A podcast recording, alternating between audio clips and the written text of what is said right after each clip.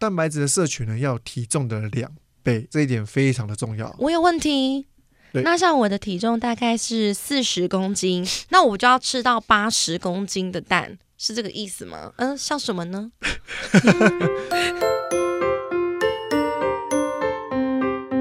欢迎收听 JR 健康新干线，我是营养师 Ricky。Hello，我是白白，这是我们的第一集 Podcast。我知道有些人是在 YouTube 上认识我的，有些则是在 IG 上 follow 我，或者是为了调整体态加入了我的 FB 社团以及我的 Line。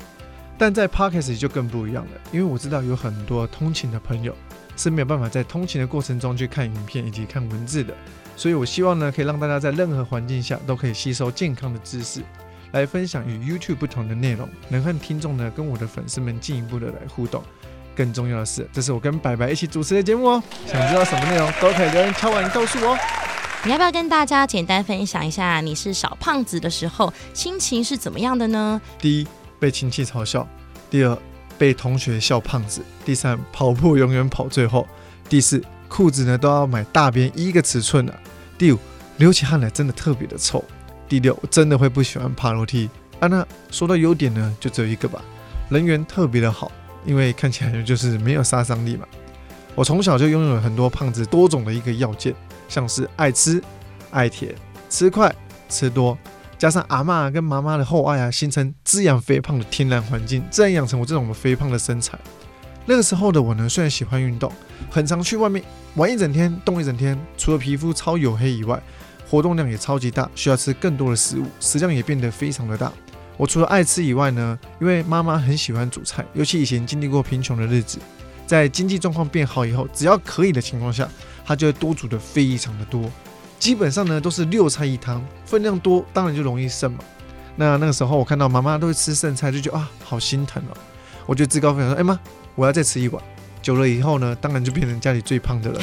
那像是爱吃啊、吃的多啊、习惯妈妈吃剩菜以外，我还是一个甜食控。爸爸，你应该会知道说我非常爱吃甜食吧？你就是蚂蚁人，对原则上，所有的饼干、巧克力、蛋糕、甜点、饮料，只要是甜食我都爱。还记得家里常备两种点心，我想问一下，像白白你都会吃什么样的甜点？小时候最常吃就是花生汤圆跟荤桂汤。荤桂汤，我们家有一个很类似的，叫做珍珠粉圆汤。当时根本没有减减糖啊、热量的概念，只有这个东西喝起来够不够甜。所以煮点心的时候，我们家是用掉一整包的二级砂糖，你知道吗？那种超大一包的，很多，对不对？而这就是我日常饮食，所以说胖真的是有原因的。所以其实你是很有感触的。真的，像还有很多一些案例，反正讲起来真的超级多了。每逢寒暑假回到阿妈家，像阿妈就是会比较疼我们嘛。有一种饿叫做阿妈觉得你饿，像曾经就有一位婶婶就跟我说过，她说：“哎、阿翔，你怎么还在吃甜点呢、你这样胖胖的不行啊，会不会交不到女朋友？”所以我因为身材真的是受过很多不必要的耻笑、贬低。当意志力不够的时候，甚至还会有点自我怀疑。如果有人说你胖胖的很可爱啊，然后说小时候的胖不是胖，你听到这种话你会怎么想？你会觉得哦对啊，还是你会觉得说你你都是为了就是安慰我而已这样？我觉得这句话其实现在来看呢、说的非常的好。小时候看一定是不认为嘛。我觉得每一位胖子都会是潜力股，大家只要瘦下来以后都可以变成男神，真的相信我。而且小时候胖不代表一辈子都会胖，只要大家饮食有吃对，并且有运动，人人都可以做到改变的，而且还可以更健康，让自己更有自信。那照你这样说，维持体态呢，除了可以让身体健康，还可以建立自信喽。拥有自信加上吸引人的外形呢，真的会让我们的优点。更加分，对不对？那外食族跟上班族常常都会受限于时间跟空间，因为工作太忙或太累，把它当成借口，然后就可能在饮食啊或者是运动上就没有这么的认真。像我自己以前呢，也是做上班族，然后在工作之间呢，要抽出时间吃饭是真的很困难的。减肥失败的人的超杀借口 Top Ten，我看了很有感诶，因为就是我。这真的是因为我听过超多人都这样说。那我想问一下，你对哪几个很有感？你帮观众朋友介绍一下 Top Ten 有哪一些，然后你对哪一个最有感？我跟你说，其实 Top One 不是我，因为它上面写易胖嘛，对不对？嗯，我跟你讲，易胖其实我不会拿这个借口，因为我是一一天到晚说我是吃不胖的体质，我是 Top Ten。我心情不好是我的第一名，我只要心情不好，我就会说我今天心情不好，我就去 Seven shopping。对，所以其实 Top Ten 心情不好是我最长的借口。这个我很有感，我每天在旁边看。那第九名呢？减肥伤身还好啦，我又没在减肥。可是很多观众朋友都会说，哎，减肥不好啦，我吃了这么多就是为了把肉给养大，还把它减掉。应该说，你花了那么多钱养这些肉，然后还要把它减掉吗？那种感觉对不对？可是减肥伤身，我觉得他们应该是在指可能节食的人。OK，可能节食的人，他们真的减肥很伤身啊，因为他吃仙女餐嘛。嗯，而且我小时候有听过一个说法是，只要节食，然后胃长期没有，就是太长时间没有食物，会胃溃疡。哦，这个很常是，比如说真的是常吃甜食，然后他都他虽然是在节食，但是呢，他在空腹的过程中一吃东西就是吃那种小点心哦甜点，这个时候是真的很容易会胃溃疡，因为会胃食道逆流等等的，让我们的胃酸分泌过多。那再来是第八名，肚子饿不能做事，这个也是啊。我只要肚子饿，我没有办法哎。这这个我觉得啦，以我的状况，我会认为说肚子饿不会说不能做事，你只是不习惯而已。像断食就是很好的方式，好让你精神变得更好。可是我觉得肚子饿会没有办法集中注意力，你会觉得脑子有点耗弱。身体正在一个外太空旋转，在坠落，所以一定要吃东西。我啦，我自己要工作的话，我一定会吃东西。嗯，那我真的觉得是个人习惯的问题。我像我自己在空腹的过程当中，白天早上我都喜欢断食，然后反而精神特别的好。当然了，中间需要一点点的时间去磨合。第七名，再来是没时间没空。其实我觉得这是有理由的。因为非常多人，像我以前做服务业，我是做婚礼主持，我们其实整天都在忙，你真的没有空。然后你上了十六个小时，你好不容易就是踩了十五十五公分的高跟鞋，然后下班到家，你根本就没有体力再去什么二十四小时的健身房。嗯哼，不要说节食，呃，不要说呃减糖饮食啊，或者是生酮饮食这些东西好了，你根本就连饭都没吃饱。哦啊，怎么没吃饱还可以变胖？因为就只有六日这样，一到五还是照吃啊。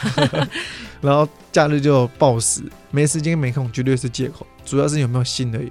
假设你要利用时间可以做居家训练，那像饮食的话，你也都是吃东西，可是你可能没有观念，没有一个架构，不知道该怎么去从里面挑选出你要的组合。对啦，就是理由比较多啦。对呀，然后再来就是从明天开始，我跟你讲，减肥的箴言就是从明天开始，这就是他的解释，所以不会是今天。OK，我们跳下一个，第五名太麻烦了，我觉得这个是一个蛮烂的借口哎。可是很多人就会这样说 哦，减肥哇，好像学好多东西啊，热量啊，对，就是可能还要自己煮饭，就会觉得很麻烦。啊，对，真的，他们就觉得算了算了。然后第四名是作息跟三餐不正常，这个就有点延伸到我刚刚说的，一般上班族或服务业，他们可能，呃，是在一些需要在时间上服务比较多、比较长时间的人，那他们可能就没有办法按时的吃三餐。嗯，这倒是真的，所以我觉得你也可以搭配间歇性断食，将你可以吃饭的时间固定在某个时段里面，这样反而减脂的效果会特别的好。你 maybe 可能吃两餐也是足够的。好了解，然后在第三名是不吃正餐没用啦。嗯，不吃正餐没用，我倒不如，其实，在我的看法里啊，我觉得什么正餐啊、点心啊，这不是重点，重点是你整天的摄取量。你可以正餐吃的很烂啊，啊，有些点心吃的很好，其实要看的是你的总量跟它的种类，我觉得比较重要了。那到呃第二名就是压力太大了。其实我有发现，很多人会因为压力过大，然后暴饮暴食，然后也有很多人会因为压力过大，导致就算他在减肥，可是因为有压力的关系，所以效果是非常不好的。这个呢是我觉得非常认可，因为我觉得压力太大真的是现在人的通病。像我在减到十帕的过程当中，我真的从十八 percent，哎，十八十七的体脂吧，降到十 percent 的体脂。花了我大概半年的时间，真的是压力非常大。压力一大，你就很容易饮食不正常，作息也不正常，加上那时候你看我就可能要出书，然后很多节目要上，要拍封面、拍平面等等，所以我相信很多人真的这是主要的理由，是不是还会影响体内的荷尔蒙？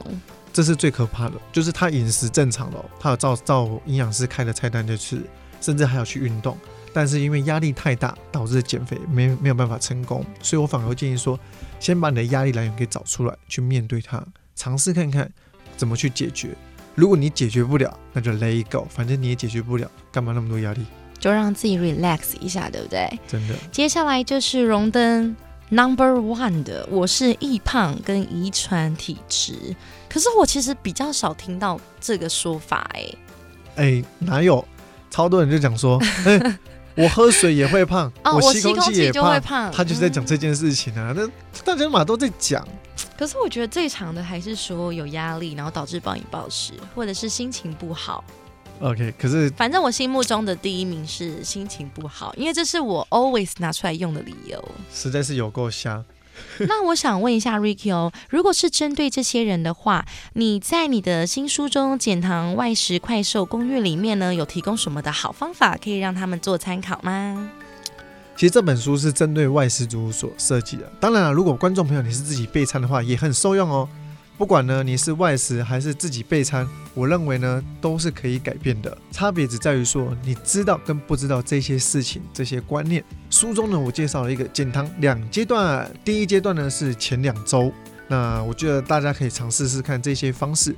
如果之前没有减重过，甚至没有减肥过，不知道该怎么去执行，试试看。先第一阶段，这是所有的通则了，大家都可以去尝试看看。不管你有没有要减糖，第一点，戒掉含糖饮料跟热色食物。你想哦，含糖饮料跟热色食物这些是额外多余的热量，你要减脂热量已经非常的少了，你还要把那些热色食物加进来，这样你正餐可以吃的东西是不是就更少了？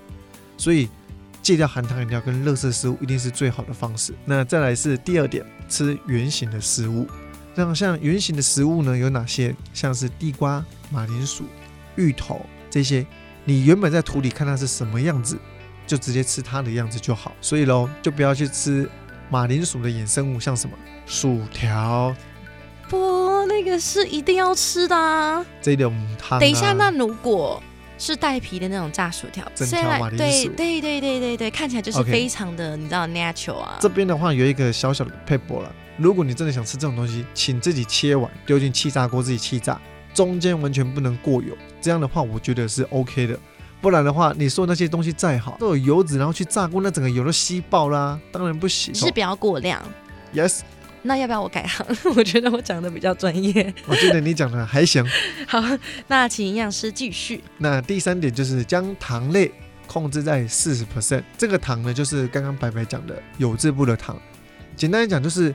我们一天的总热量摄取是一定的嘛？那里面分成三大营养素：蛋白质、脂肪、碳水化合物。那卫福部的建议是，我们的碳水化合物要吃到百分之五十五的总热量。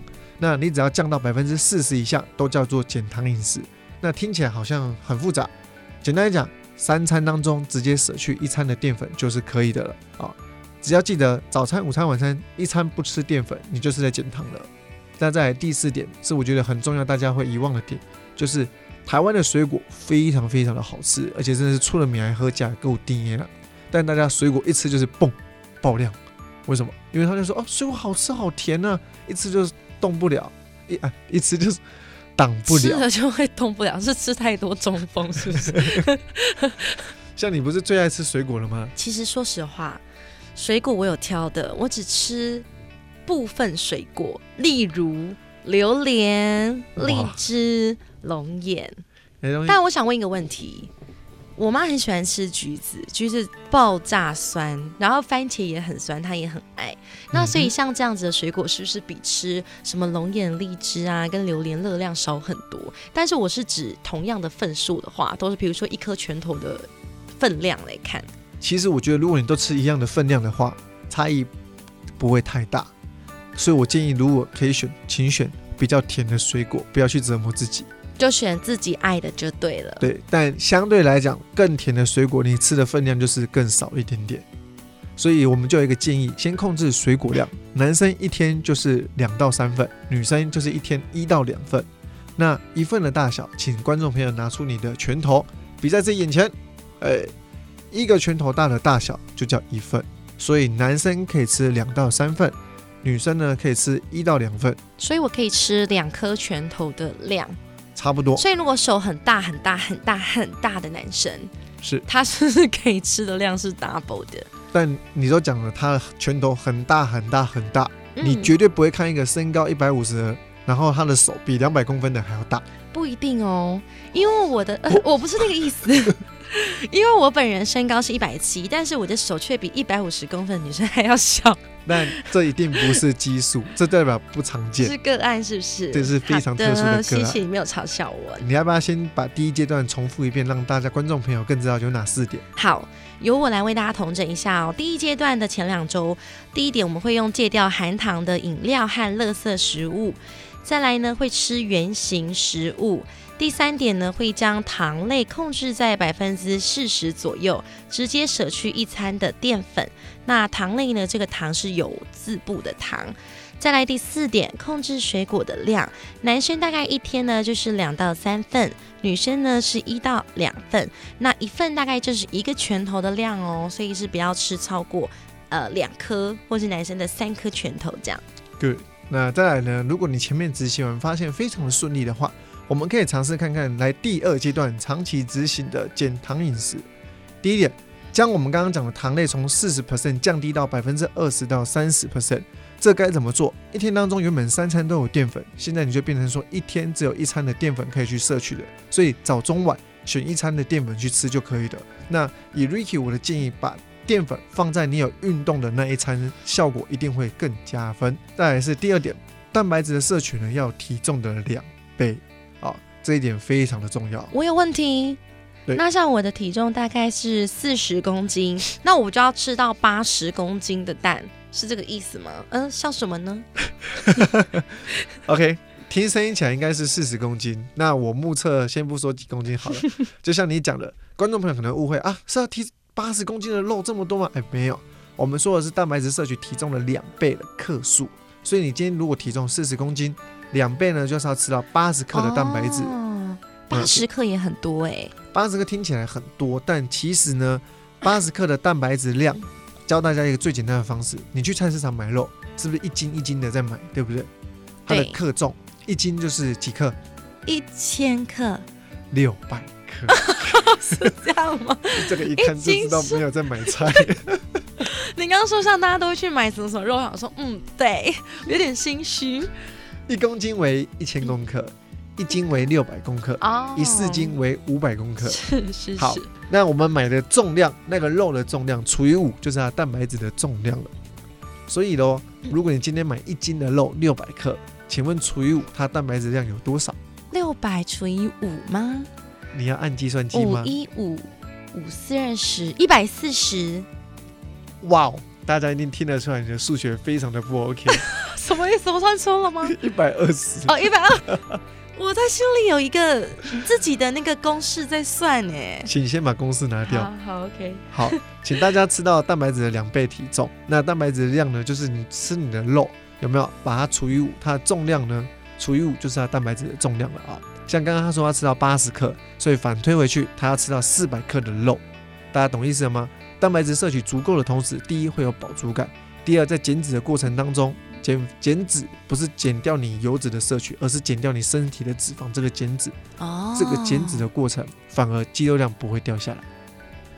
再来就是第三点，注意蛋白质的摄取。蛋白质摄取呢，有种类的问题了，量固定的，再来是要品种。好、我们就要看要吃动物性跟植物性，请都吃各半，对于健康是比较好的。我可以问个问题吗？植物性有什么呀？像植物性的蛋白质的话，我们常讲的就是豆豆三兄弟：毛豆、黑豆、黄豆。哦，所以豆浆也算是植物性的蛋白质。没有错，刚刚讲的豆豆三兄弟，他们的衍生物像豆腐、豆浆、豆干都是可以摄取的，这样就这个原则大家比较清楚一点。那再来第四点，外食请选低脂、低脂肪的食物，尽量吃清淡一点，避免油脂。通常我给大家的观念都是减糖饮食，你要把糖类减掉，你一定要补进去蛋白质跟脂肪。但为什么还要叫大家给少油呢？主要原因是因为外面外食煮的油，第一会爆量，第二品质比较不好。我宁愿大家呃吃鸡胸肉自己补好的橄榄油进去，也不要大家都吃一些烂油，你懂意思吗？我懂你的意思。对，这是相对的。那记住一个大重点，减糖饮食，糖类减掉了，一定要补充蛋白质跟好的脂肪进去，这点非常的重要。好，那现在白白呢就来帮 Ricky 统整一下刚刚说的第二阶段长期执行的部分。第一点是将有字部的糖类控制在一天呢百分之二十到三十左右，然后只有一餐呢摄取淀粉。第二呢就是将蛋白质摄取体重的两倍，可是是克数的两倍嘛。然后第三点呢是注意蛋白质的摄取，动物性与植物性各半。第四点呢外食选低脂的。清淡的，避免油脂、油花比较多的。这本呢减糖外食快瘦攻略，彻底的融合了 Ricky 的研究还有亲身经历哦，这么生活化的跟我们分享。那我们也很谢谢 Ricky。所以如果你想要学习饮食跟健身这种双观念的话，书中都有附上图文解说，而且还有影音内容可以看哦，简单又不复杂。以后呢就没有理由说减重很难啦，因为你在家也可以轻松的做减重，而且你还会爱上它呢。这边补充一个小点，书中除了有健康的减脂观念，还有一些运动的技巧，还有教大家怎么做菜。没错。而这本书呢，里面的食谱到底是由谁想出来的呢？噔噔噔噔噔，是我 自己配的。就是我小厨娘白白，也是算创呃帮忙创意发想啦，但是做的部分还是有让 Ricky 去操刀，他亲自操刀的，好不好？是的。所以希望大家呢会喜欢我们的 p a r k e s 的节目。以后呢，我们也会在节目当中针对各个健康资讯来跟大家说明。也不要忘记了啊，想要知道轻松瘦的妙招，就要看减糖外食快手攻略。在这边跟大家分享一个好消息，好不好？在七月十九号礼拜天的两点到五点呢，有我们 Ricky 的新书发表签名会。对，是签名会嘛，对不对？是。地址呢就在记忆国屋的微风店。那地址台北市复兴南路一段三十九号，很快速的念过微风广场的五楼哦。那在七月十九号礼拜天，希望当天可以跟所有的粉丝们一起见面哦。JR 健康新干线，身体健康看得见，维持体态养生资讯不漏接。IG 脸书搜寻营养师 Ricky，还要记得订阅哦。分享 Ricky 和白白的 Pockets JR 健康新干线。JR 健康新干线，我们下回见哦，拜拜。